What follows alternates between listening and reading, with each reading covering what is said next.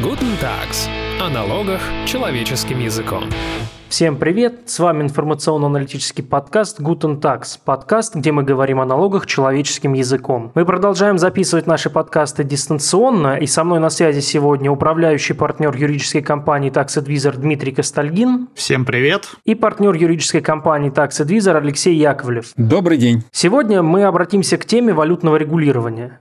Э, как всем известно, нам были обещаны либерализация валютного контроля, отмена штрафов и много других интересных послаблений. А так как в начале 2020 года появились ряд изменений и разъяснений, мы постараемся понять, что из этого осталось в планах, а что было реализовано. И начать сегодня я предлагаю со следующего вопроса. А, то есть на сегодняшний день внесены изменения в порядок и формы отчетов о счетах в зарубежных банках. Они сняли те вопросы, которые возникали у бизнеса и у граждан до того, как, собственно, эти изменения были внесены. Да, могу, я могу уточнить просто, например, появилась ли ясность с э, счетами и отчетами по таким счетам, которые открыты не в банках, а в организациях финансового рынка. Ну или в тех счетах, на которых находятся не денежные средства, а там ценные бумаги или или какие-то иные неденежные активы? Ну, я бы так сказал, что ясность э, э, вроде бы как наступила, но это та ясность, которую, наверное, не до конца еще верится.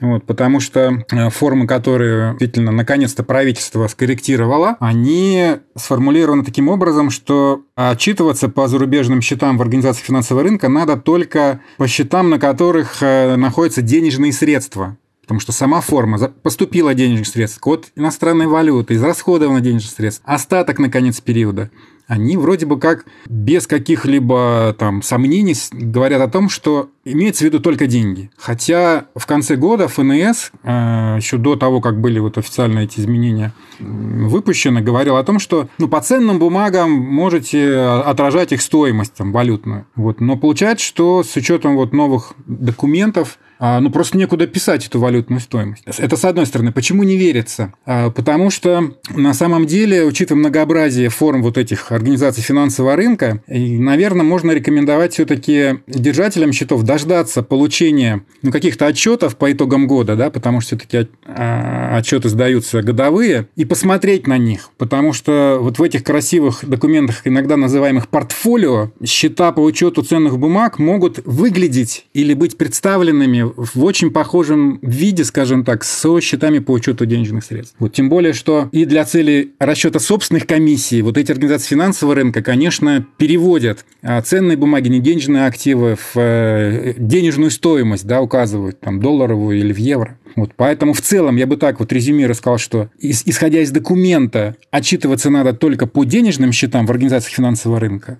но Дождитесь, что называется, отчета от вашего брокера или от вашего э, доверительного управляющего и посмотрите, как он выглядит. И, может быть, окончательное решение уже принимаете с учетом вида этого отчета. Дмитрий Сергеевич, вы будете что-то добавлять по этому вопросу? Да, мы все так замолчали. Не, мне поэтому точно нечего добавить. Я там скорее бы с Лешей уже потом в диалог бы вступил, когда что вот эта репатриация и так далее, и так далее. Угу. Давай я сейчас доб- тогда добавлю про этот перевод. Ну, можем про перевод и сказать, или, или как? Ну, давай. А, Еще оставался вопрос, э, или вернее как, многие Говоря о тех изменениях, которые появились э, вот в апреле, да, в этих э, формах и порядке представления отчетов, очень многие говорят, что отменено требование о, нотариальном удостоверении. А, ну, я бы вот так вот не а, переводил, что называется, не, не, не транслировал, не трактовал вот эти изменения, поскольку действительно по умолчанию можно представлять просто документы, да, подтверждающие операции, если они на иностранном языке заверенные в установленном порядке, как всегда нам не пишут, что это установленный порядок, ну, на практике это просто перевод, выполненный в том числе самим держателем счета и подписанный. Вот. А, но Порядок говорит о том, что при необходимости налогоорган может затребовать а, нотариальный перевод документа. Поэтому я бы не говорил, что при таком раскладе можно говорить об отмене нотариального удостоверения документов. Оно все равно может потребоваться. Мне кажется, нужно сказать еще вот это требование, условно в кавычках стандартное, требовать нотариальный перевод, тоже некий рудимент, потому что даже в налоговом кодексе, строго говоря, у нас э, прямого требования прям переводить иностранные документы по большому счету нету, да, и для этого у налогового органа есть право привлекать в том числе переводчика, да, и мне кажется, все-таки вот эта возможность Э, требовать нотариальный перевод, она все-таки избыточна, потому что если мы исходим из того, что налоговый орган является агентом валютного контроля, и по идее это трансграничный в 99% э, случаев операции, то тот конкретный исполнитель, который смотрит на это, он все-таки, хочется надеяться, как минимум читает по-английски и понимает суть операции. И, э, строго говоря, в тех выписках, которые мы предоставляем, не так уж э, много полей, это не договор и так далее, и так далее. Поэтому, опять же, вот с одной стороны, действительно безусловное требование предоставлять такой перевод отменили, но при этом просьба налогового органа и возможность запросить его осталась. При этом, как я понимаю, какого-то механизма принуждения для налогоплательщика, который скажет, знаете, а у меня вот нет возможности вам нотариальный перевод предоставить как гражданину, вот хотите, я вам переведу. И получается, опять же, вот э, с такой неохотой у нас снимаются вот эти барьеры, которые э, в целом а, создаются ну, валютным контролем. Как считаете, коллеги? Ну, я соглашусь. Все-таки наши налоговые органы, они э, на передовом крае с точки зрения у нас да, какого-то международного взаимодействия. Вот. И странно, что они действительно требуют вот в части именно представления операций по счетам, подтверждающих документов, нотариально заверенный перевод. Как бы это просто действительно такая несколько надуманная выглядит а, дополнительная административная и денежная нагрузка на резидентов, там, которые должны отчитываться о счетах. Guten Tags.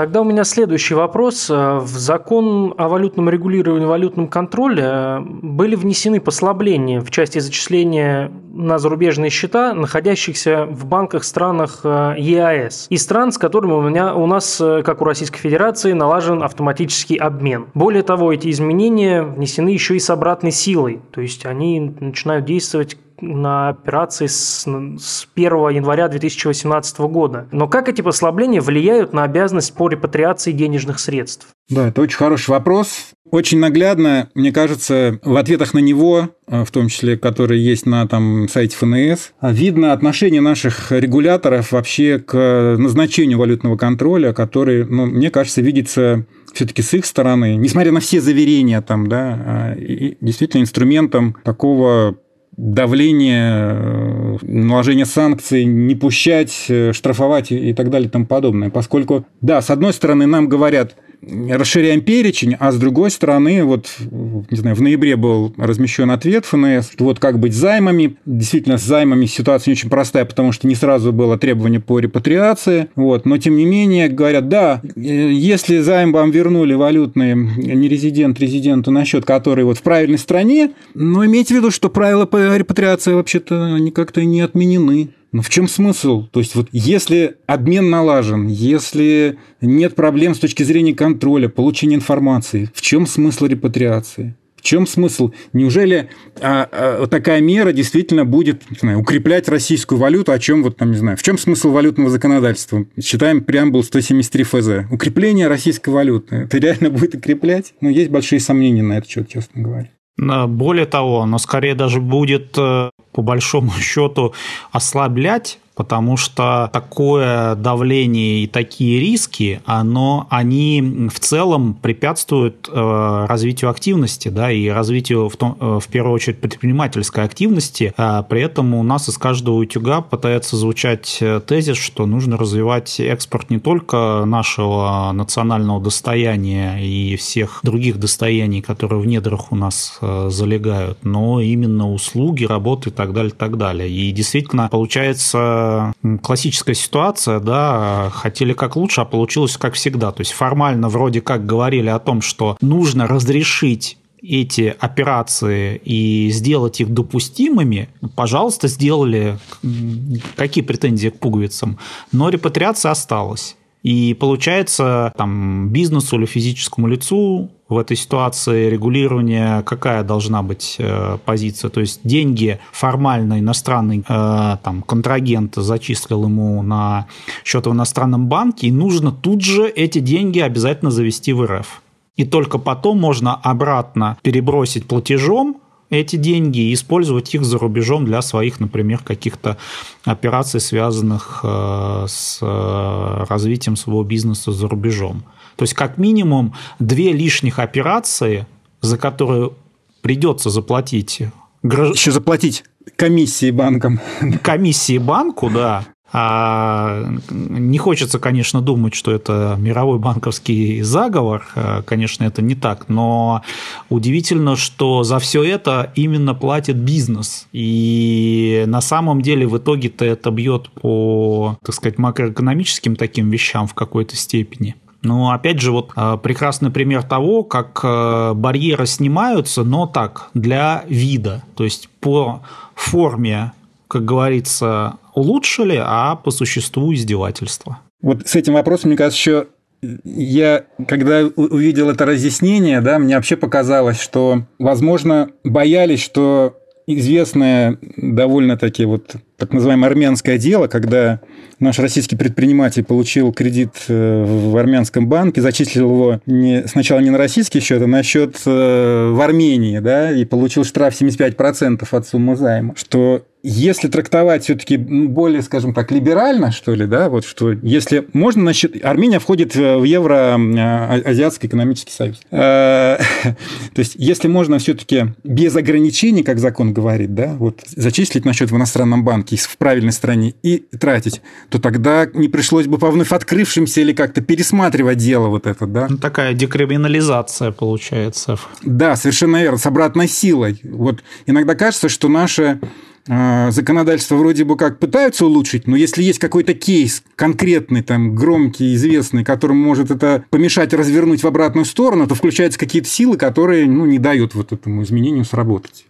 Не хочется вот строить какие-то конспирологические предположения, но ну, невольно, невольно невозможно не увидеть какую-то вот связь между таким подходом. А как, на ваш взгляд, может быть, это как-то связано с недоверием к нашим иностранным партнерам в рамках э, обмена информацией? То есть, может быть, мы им не доверяем, что они нам всю информацию передадут? Ну, тогда или в последний момент, как, с Вели... как история с Великобританией, где в последний момент Великобритания отказалась по неизвестным причинам обмениваться информацией. Список же а, решает, решаем мы сами, да? Мы рассматриваем эту страну, которая правильно обменивается или нет мы доверяем э, э, информации, которую она дает или нет. Она перестает давать информацию или плохую, она должна ну, исключаться из списка. Это регулируется другим, э, мне кажется, механизмом. То есть ее не должно быть в списке такой страны, например. Вот и все. Но если она там, значит, у нас нет сомнений ни с точки зрения полноты, ни с точки зрения достоверности этой информации. При этом, Ярослав, я думаю, твоя гипотеза, что такой вот бюрократический прием, ну давайте на всякий случай, чтобы было, хуже не будет, перетерпят граждане и бизнес э, такие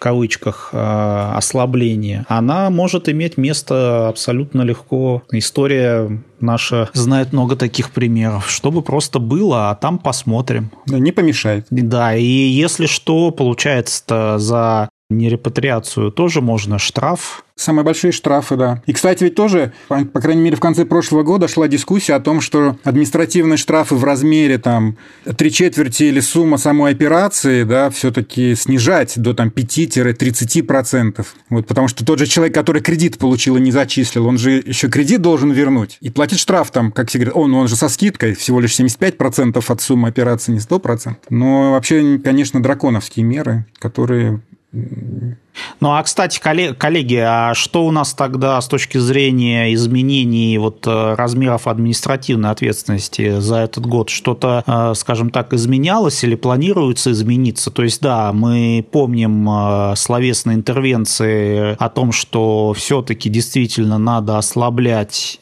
штрафы и понижать, потому что ну, нужно понимать, что штраф 75-100% от операции, да, это, в общем-то, карательная мера, то есть она полностью убивает э, там бизнес или может убить, да, потому что такой штраф выдержит далеко не каждый, и пока мы на практике все-таки видим, что настоящие это злодеи, которые отмыванием и незаконными банковскими операциями занимаются, они как-то вполне себя неплохо чувствуют, а вот э, по случайности, по неосторожности бизнес по разным причинам, он, получается, ну, подвержен такому весьма серьезному риску. Ну, сейчас из, изменения были внесены в статью 15.25, но в целом я бы не назвал их э, направленными на либерализацию, потому что вот этот вот, скажем, самый существенный штраф за там, нарушение правил репатриации, он остался от три четверти до размера операции. Более того, если размер операции там превышает годовой лимит 100 миллионов,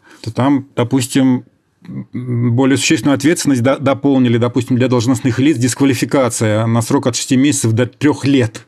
Поэтому тут я бы тоже не говорил, что какой-то именно в части административная важный момент, да, от ответственности э, мы видим какое-то движение в сторону послаблений. То есть, Алексей, я тебя правильно услышал, что даже речь не о том, что о либерализации, а даже а, в определенных э, случаях э, ответственность стала жестче. Ужесточение. Да, ну для, скажем так, предусмотрели некие квалифицирующие, скажем так, деяния, да, отягчающие там условно, да, с какими-то обстоятельствами, но вот и дополнили, соответственно, их и санкциями, которых, в общем-то, раньше не было в 15.25. А я правильно понял, что и в 193-ю статью УК тоже внесли изменения? Да, как говорится, говорим о административной ответственности, не можем теперь пройти мимо того, что внесены были изменения в 193 статью Уголовного кодекса, которую как раз тоже очень долго ждало бизнес-сообщество, ну, чтобы она как-то перестала быть таким домокловым мечом для э, внешнеэкономической деятельности. Действительно, и они выглядят очень, скажем так, позитивными. Вот именно по, про, по 193 статье, что теперь там предусмотрено? Там заложено, что об уголовной ответственности речь может идти только в том случае, если выполняются критерии наличия неснятого административного штрафа по, стать, по пункту 5.2 статьи 15.25 административного кодекса. И второй – крупный, особо крупный размер. И крупный размер раньше был 9, сейчас миллионов рублей стал 100 миллионов. Особо крупный был 45 миллионов, стал 150 миллионов. И очень важный момент, что пункте 5.2 статьи 15.25 административного кодекса, там тоже э, штраф прилетает не от любой операции, а если ее суммовой лимит, и, ну, суммовой лимит операций за год превышает 100 миллионов. То есть надо иметь неснятый штраф административный и еще раз совершить э, вот такую операцию в крупном размере, да, для того, чтобы могла бы зайти речь вообще об уголовной ответственности. Поэтому, ну, в общем, в общем и целом, наверное, это довольно хорошие изменения. Но при этом статью 193 прим. 1 Уголовного кодекса не тронули. На ваш взгляд, почему так произошло? Да, это таким выглядит э, диссонансом с этой общей такой ну не, ну, не в целом благостной, но, по крайней мере, на фоне изменений 193 статьи, сохранение 193.1 действительно выглядит очень странно, потому что ее первая часть вообще не предусматривает. Напомним, для слушателей 193.1 – это э, совершение операций по переводу денежных средств на счет а, нерезидента валюты по подложному документу, да, представленному банку как а, агенту валютного контроля, да, что банк введен в заблуждение вот этим подложенным документом. А, так вот, первая часть статьи 173.1 вообще не содержит никаких суммовых критериев, то есть с цента, с доллара, грубо говоря, можно ставить вопросы об уголовной ответственности. Вторая часть, уже, скажем так, квалифицирующий состав, крупно особо крупный – но его не поменяли, там по-прежнему 9,45 миллионов рублей. Не 100 и 150, как в 193 статье, а в 193.1 старый размер 9 и 45 миллионов. Поэтому кому-то, видимо, нужна очень эта статья. Она просто как некий такой э, не, не, то, то, что нельзя трогать, видимо, да, почему? А, совершенно верно, Алексей. То есть то, что ты говоришь, как раз, а, а, скажем так, плюсы в кавычках для того, кто привлекает по этой статье 193 прим, они весьма понятны. И я бы еще добавил вот этих э, плюсов в кавычках в том, что сам, сам состав, по большому счету, он очень гибок. То есть он на самом деле наказывает не за цель какую-то незаконную. Кто-то хотел открыть, я не знаю, там подпольный банк и крутить деньги, выводить там через э, зарубежные юрисдикции. Для этого есть состав 172 статьи Уголовного кодекса «Незаконная банковская деятельность». А здесь позволяет статья привлекать к уголовной ответственности в целом, что просто вот ты перевод, сам факт перевода да, позволяет уже э, посадить человека.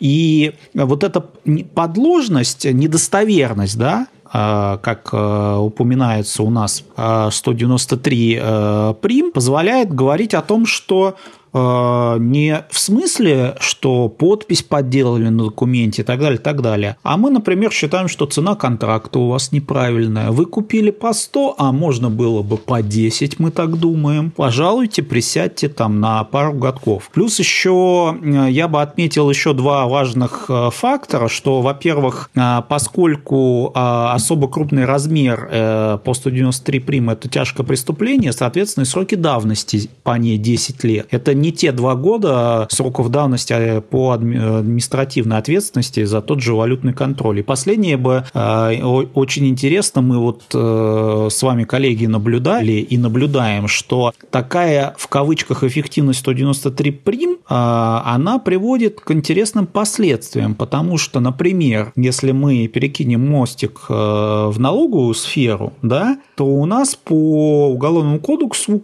есть возможность провинившегося у налогоплательщика, если он погасит всю недоимку пени и штрафы, то никакой уголовной ответственности для него нету. И, в общем-то, ущерб а, государству погашен, соответственно, его отпускают, э, так сказать, целым невредимым. Но 193 прим такой возможности не содержит. То есть даже если ты вдруг изыскал деньги чтобы э, загладить этот ущерб финансовый, то все равно нету никакого освобождения для такого субъекта. И достаточно много вот приговоров, которые мы видим по 190 прима, они как раз э, пытаются уже ситуации, когда по налогам как-то не удалось, э, скажем так, э, бизнес прижать, да, это дает, к сожалению, такой вот э, инструмент для того, чтобы склонить бизнес к разным странным переговорам. Я согласен, да, абсолютно.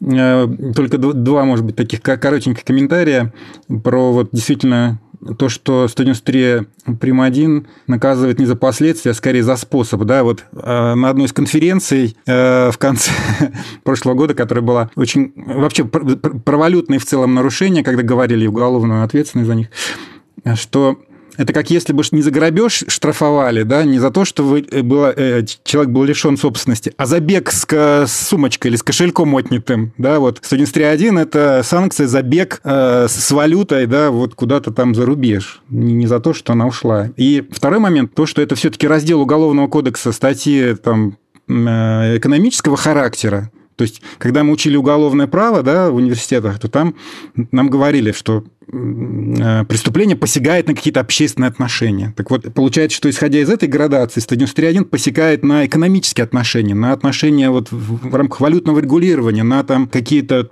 денежные, что называется, моменты. Так если деньги возвращены или, день, или воз, э, возмещен ущерб, в чем смысл наказания? Да, то есть заглажено, восстановлены вот эти нарушенные правоотношения. А еще интересно, если я сам у себя что-то покупаю, а, но провожу, а, так сказать, операцию трансграничную, да? Между двумя юрлицами подконтрольными, да? Подконтрольными, предположим, 100% я владею двумя компаниями, российской и иностранной, перевел, перевел между ними деньги. То есть я у кого что украл и каким образом а, причинил сам себе ущерб что называется. Поэтому, безусловно, вот много вопросов эта статья вызывает, и, конечно, крайне печальный э, тренд, и, очевидно, это такой однозначный звоночек, то, что ничего а, в плане применения вот этой такой нормы э, не поменялось. А, я уж не говорю о том, что много говорилось о том, что нужно ее поменять. Она, по сути, препятствует развитию предпринимательства, да, по большому счету. То есть э, в этом смысле очень интересно, как у нас разные части, скажем так, э, государства принимают решения. У нас в июле 2019 года сделали поблажки в части налогов для тех компаний, которые экспортируют услуги и дали возмещать НДС, да, если они реализуют работу услуги не на территории РФ. То есть это такое стимулирование экспорта. Угу. Но при этом оставляют на всякий случай вот э, маленькую такой нюансик в виде 193 э, прим 1.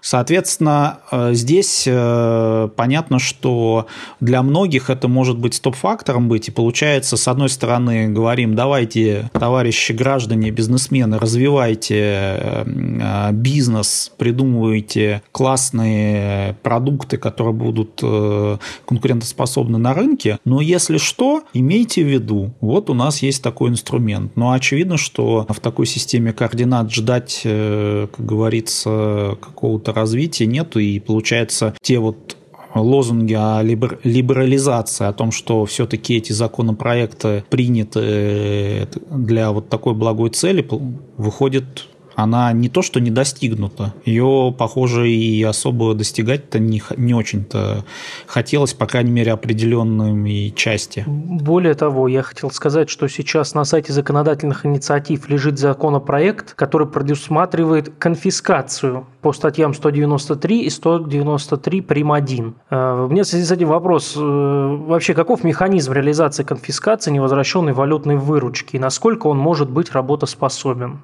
Ярослав, очень хороший вопрос. Когда вообще новость про этот законопроект только появилась где-то в начале марта, в прессе было много таких э, экспресс-комментариев, и на самом деле практически никто ну, я, по крайней мере, не слышал, не, не, не смог разъяснить. И представитель Минфина тоже вот одно из изданий спрашивал, представитель Минфина, как это все будет работать. Он сказал, слушай, нет, это вопрос там, к нашим силовым структурам, правоохранителям, там, МИДу, может быть, там, куда угодно. Ну, в общем, хотя Минфин разработчик, э, вроде бы как этого законопроекта. Очень немножко странно выглядела эта ситуация.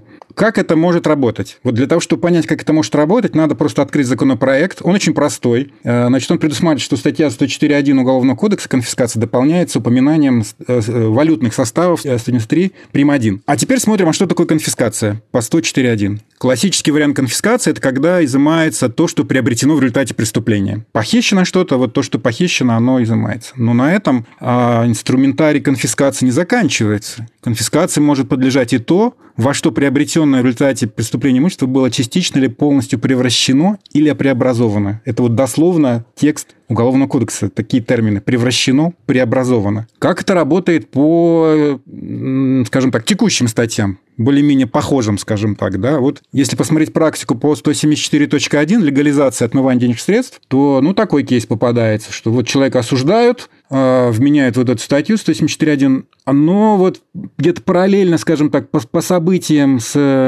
тем, что он там приобретал, отмывал денежные средства, у супруги появлялись э, объекты недвижимого имущества. И поскольку было доказано, что источник их приобретения – те самые отмытые легализованные средства, то это и подлежало конфискации. Теперь переносим это на наши вот статьи, которые мы обсуждаем, 193, 193.1. Итак, если мы, скажем так, перечислили выручку и, допустим, по какому-то подложному документу, ну, давайте 193.1 как раз а, обсуждать, и, предположим, приобрели долю в российском а, обществе, так вот, именно в эту долю и преобразовались эти денежные средства. Так вот эту долю и тогда, получается, и могут изымать. Или э, появились объекты недвижимости. Причем, исходя из вот этой формулировки 104.1, превращено или преобразовано, получается, что не, не имеют значения, скажем так, какие-то правовые э, моменты, а имеет значение именно связь как источника приобретения денежных средств. Поэтому вот э, пытались, видимо, как-то а, объяснять, скажем, механизм этой работы или думали про этот механизм как, как изъятие, кто-то думал, как изъятие именно ушедшей валютной выручки, но ничего подобного. Э, можно с уверенностью, наверное, сказать, что искать и конфисковывать будет то, что находится в России. Будут искать то, что, во что преобразовалась эта выручка. Или преобразовались деньги, которые были использованы вот э, в этой валютной операции. И опять же, завершая вот, ну или продолжая, вернее, да, наш как бы вот, э, сегодняшний разговор, получается, что тоже очень странно эта мера выглядит на сегодня на фоне этих заявлений о либерализации, послаблениях валютность. Я вот тоже не понимаю, чем вообще эти изменения вызваны, в принципе. То есть, как это соотносится друг с другом, либерализация и дополнительная мера ответственности. Да. Э, вот забавно, что Минфин, как разработчик, по-моему, в где-то в пояснительной записке комментарий указал, что э, необходимость принятия этого законопроекта вызвана международными обязательствами России по борьбе с легализацией отмывания. И забавно э, такое объяснение тем, что в статье 104.1 конфискации Уголовного кодекса уголовные составы по легализации отмывания уже есть. То есть, что мы выполняем-то тогда, добавляя валютные составы? И, ну, опять же, учитывая, что последняя тенденция это заключается в том, что мы как-то свое право, правоприменение, там, суверенитет свой ставим выше международных обязательств, вдруг э, здесь мы вспоминаем про них и начинаем продвигать вот такой, ну, очень-очень своеобразный законопроект, ну, вернее, с очень-очень далеко идущими последствиями, да, потому что, ну, опять же, представим себе, возбуждается уголовное дело э, по 193.1, который который мы сегодня хорошо так уже пообсуждали, и человек понимает, что грозит конфискация в случае чего, да, ну вот, конечно, он будет активно, возможно, искать какие-то пути, да, решения своего вопроса, а, соответственно, появляется очень хороший такой переговорный, что ли, фон для разрешения этой ситуации, предъявления обвинений. И получается, в общем-то, как говорится, в плане либерализации такой э, старый анекдот, да, когда Бабушка спрашивает, что там шумят революция, а чего хотят, да, чтобы не было богатых. Говорит, интересно. А декабристы хотели, чтобы не было бедных. Да. И, и в этом смысле, конечно, вот такие изменения, они печальные, учитывая в целом общую проблему с судебной системой, особенно в уголовном судопроизводстве накладывается. И поэтому в целом картина с валютным контролем а, вырисовывается весьма печальная, хотя кто-то может сказать, что с текущей пандемией и закрытием границ а, это, в общем-то, малого масштаба проблемы, но для кого-то малого, а для бизнеса, который, в общем-то, рискует, это достаточно большие проблемы. Э, и учитывая текущий момент, очень интересно, у нас по всему земному шару пандемия коронавируса, а, закрываются границы, приостанавливаются бизнесы, рвутся экономические связи и так далее, так далее. А что же с валютным контролем, а, который над этим всем э, наблюдает?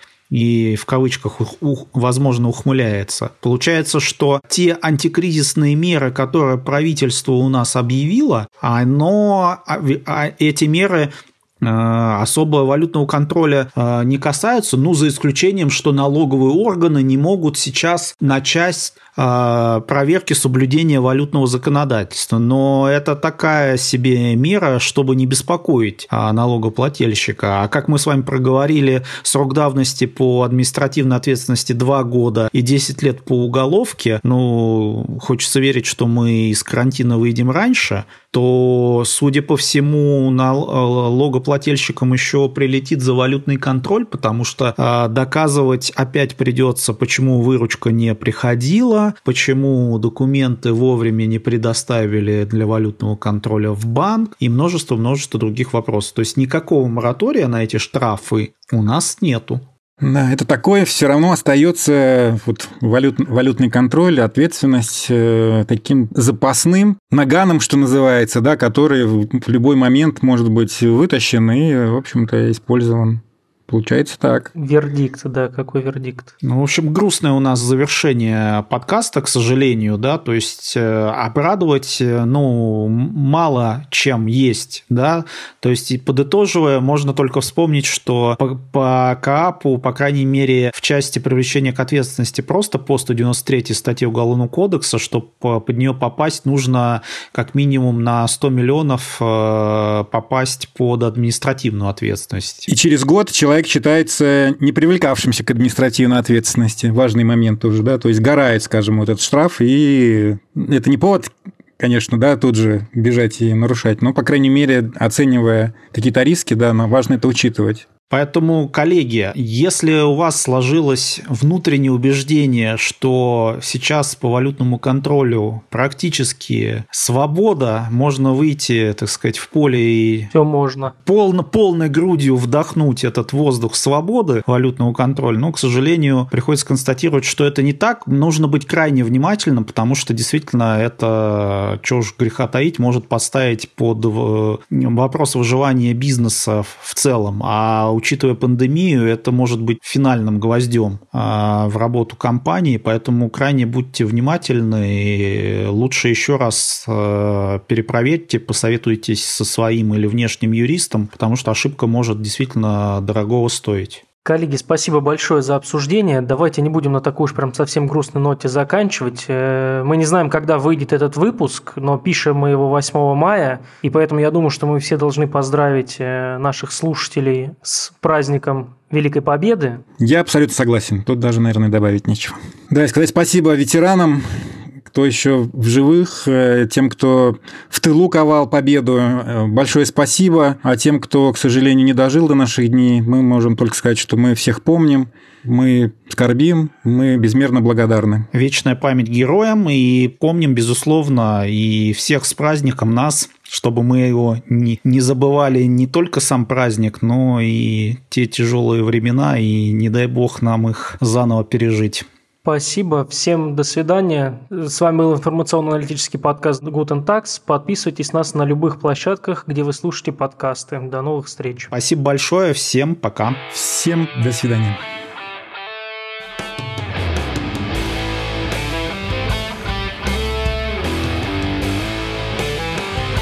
Guten Tags. О налогах человеческим языком.